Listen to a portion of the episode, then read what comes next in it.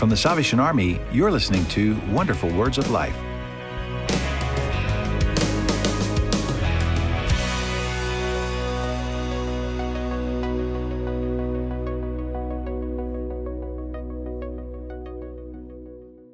Well, welcome back to Wonderful Words of Life. We're glad that you're here, and we hope that you're enjoying our special guest, Captain Jimmy Taylor. Welcome, Jimmy. Hey, thanks for having me back.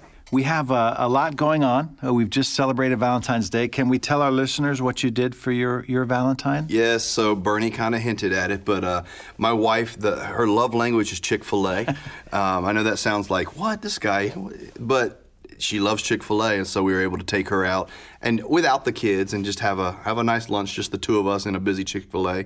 But uh, that that's what means something to her. Now I know that a lot of our listeners are from North America here, you know, United States, Canada, and we've got some listeners around the world. And all I can say to you is if you have never experienced Chick-fil-A, let me explain it to you without shamelessly advertising for them that Chick-fil-A is made by people who love Jesus and uh, it, they did not invent the chicken but they Just did the chicken invent the chicken sandwich. It's true. It's made by angels out here. And we're grateful told. for them. Here, it is the home of Chick Fil A here in Atlanta. And uh, one day, if they're looking for sponsorship opportunities, we we hope that they'll underwrite Wonderful Words of Life. That's right. Well, this week in our series, The Least of These, Rob and Heather begin discussing the cost associated with ministry and mission. There's a great quote that says, Salvation is free, but discipleship will cost you everything. And ultimately, we need to be aware that following Jesus and being his hands and feet in this world will cost us something. That's a part of carrying each other's burdens, I think. Yeah. Jimmy, do you have stories where you uh, maybe offered some hands and feet in a sense, or came alongside someone to help and it, it cost you more than you might have expected? Yeah, I think we all have the experience of where you've you've tried to help somebody, and then th- your expectation of what they would be experiencing was you were let down. Um, you thought you were transforming their life, and then it didn't materialize into that. Yeah. Um, but I can think of one specific. Uh, not too long ago, um, we were doing some helping this person. They were homeless. They needed a place for the night, and we were.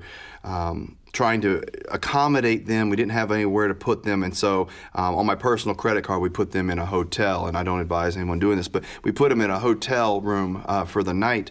And uh, we went back the next day to check on them, with you know, bring them some breakfast and just wish them well. And um, when I got there, the door was open and the room was destroyed. Um, there was drugs that were left in the room, and um, the hotel manager was just waiting for me, of course, uh, to arrive and um, they did over almost a thousand dollars worth of damage um, to this this hotel room. And um, I was devastated. One, I don't have a thousand dollars, but two, that my trust was betrayed. Um, and I'm trying to do something amazing for this person in my mind, and this is how I'm repaid. And um, we were able to work it out with the hotel manager, where I didn't have to pay all of the damages. I had to pay some, but um, you know, but I had to flip the way I thought. Um, ministry is messy. Christianity is is difficult, and not everyone is at a point to the, they want to receive that, um, and we have to come with that understanding. Yeah. Um, if we set our expectations that we are going to save the world every single time, we will be let down. Yeah. Um, but it doesn't mean you stop trying. Yeah. And uh, you know, we continue. We continue to serve people. We continue to minister to people, and and I anticipate in my life there will be more times where I'm let down. And and there's other stories too that are maybe have a better ending. Yeah. Uh, in uh, in my case, someone opened their home to me Mm-hmm. and let me stay with them while we were. My wife and I were in transition, moving to Atlanta, and uh, I I had a place to stay for almost two months. Mm. But you know, because of that, we were able to save some money. We were able to find a place that we could call home. And then we've done the same thing for many people that have come through town or maybe transitioning from college into their professional lives. And you just never know how that can really help someone, particularly in transition. But Yeah. you know, at, at the end of the day, what we're hoping is that you'll just notice people and your ability to be present in, in your community, wherever you serve. Um, when we say the least of these, we mean that every person that you look at is, is in a sense, Jesus, and that you would treat them as such, even with just a loving glance or a, a hug or in maybe a more practical way. And if there's a Salvation Army in your community, I guarantee you there are people there that are willing to come alongside your your desire to help people, uh, particularly with the idea of soup, soap, and salvation. So be encouraged this week by the message and come back and join us next week so we can discuss this a little bit more.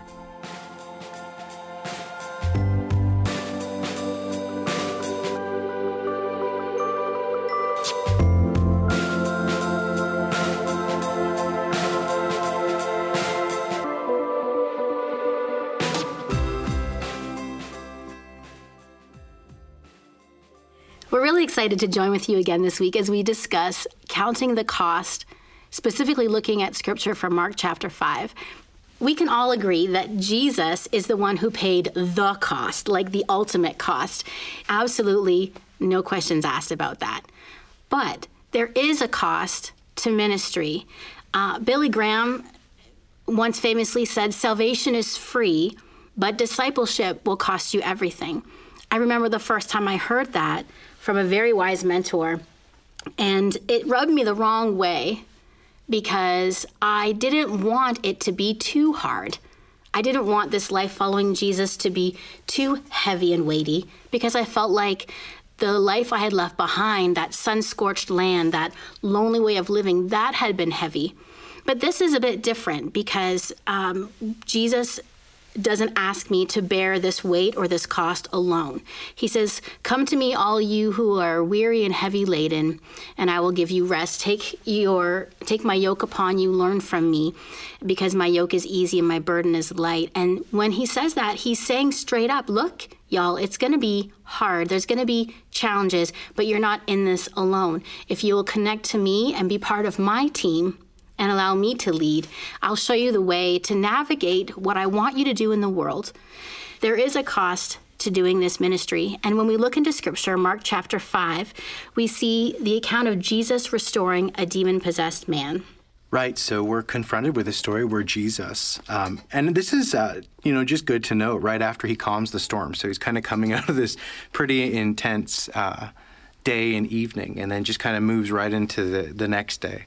And uh, as he's crossing the lake to the other side, of course, he is runs into this guy who Scripture says he's demon possessed. This guy that's in torment. And uh, as we read this, the evil spirit came out from the tomb. So this guy's hanging out in the tombs, right? Hanging out in that can't be good. I'm just saying. Right.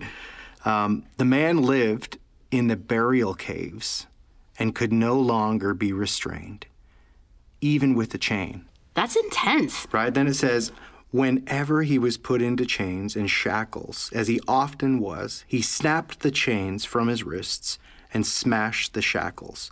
No one was strong enough to subdue him. So this guy's overtaken by this torment in his life where there's nothing anyone else can do anymore. Like they've done everything. Now he's just forced to go and you just got to kind of hang out in the graveyard in these caves in these tombs. Uh, and you can't come near anyone. Just get get out of the village and then comes Jesus. Right, because the villagers have done everything they knew to do and they'd come to the end of themselves. And you and I both know, with the years we've spent um, in ministry to people who are experiencing addiction, that quite often we'd have conversations with family members and spouses um, and spiritual community about that person they were bringing in for treatment that they're like, we just don't know what else to do.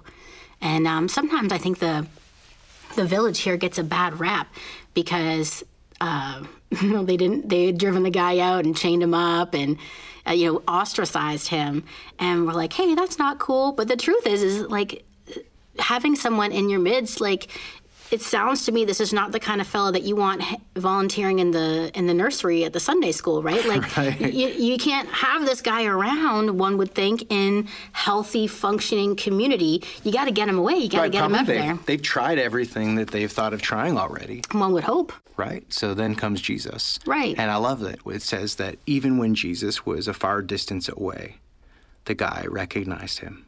Wow. Right. And then as Jesus approaches, of course, he has this encounter with Jesus. And uh, that torment inside him, that uh, depression, uh, those demons that he was battling uh, are confronted with the Son of the living God. That's right. They really are. And, uh, you know, if you are familiar with the story, you know what happens next is um, Jesus has like this crazy conversation with the guy and, and, and with his uh, with his demons, and the demons themselves end up being flung into this herd of pigs that was nearby.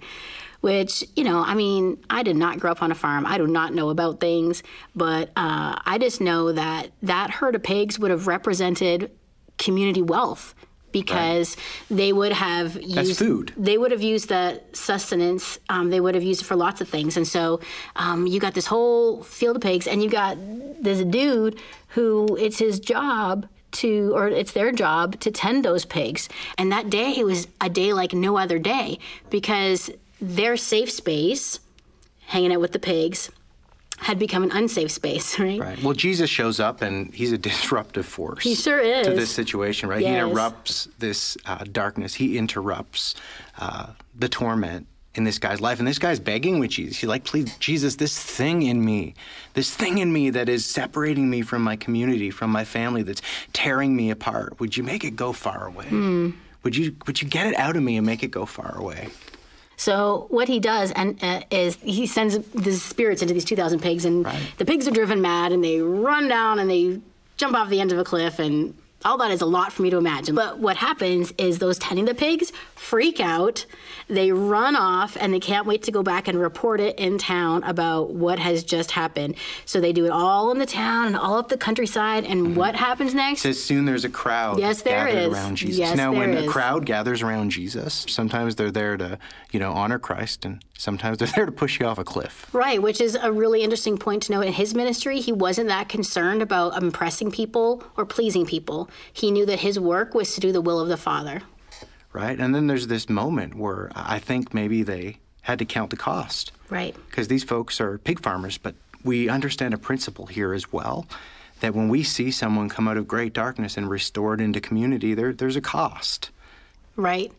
Which is so interesting because um, the fella that ends up being delivered is like, um, can you just take me with you? right. And I don't blame him, right? Like he's yeah. just heard all these people be like, just take your ministry and get out of here, Jesus. Like there wasn't, there did not seem to be celebration. Like, I mean, scripture is silent on that, but there wasn't celebration of like, what, Larry, man, good to have you back. You know, like come on over tonight and hang out with the wife and kids. Like there's none of celebration about the miracle that's taken place because everyone is so shocked at what it has now meant for the community. Right. And that is like a real legit thing. So maybe um, we don't have in our part of the world like herds of pigs as our livelihood mm-hmm. but there are times in ministry where uh, when jesus shows up and brings restoration that um, it, everyone doesn't get to stay comfortable. Right. It disrupts our kind of church community that we're all kind of used to and comfortable in. The Salvation Army's mission, doing the most good, means helping people with material and spiritual needs. You become a part of this mission every time you give to the Salvation Army. Visit salvationarmyusa.org to offer your support. And we would love to hear from you. Email us at radio at uss.salvationarmy.org. Call 1 800 229 9965 or write us at P.O. Box 29972, Atlanta, Georgia 30359. When you contact us, we'll send you our gift for this series. It's totally free for listeners like you, one per household, while supplies last. You can also subscribe to our show on iTunes or your favorite podcast store and be sure to give us a rating. Just search for Wonderful Words of Life. Follow us on social media for the latest episodes, extended interviews, and more. And if you don't have a church home, we invite you to visit your local Salvation Army Worship Center. They'll be glad to see you. This is Bernie Dake, inviting you to join us next time for the Salvation Army's Wonderful Words of Life.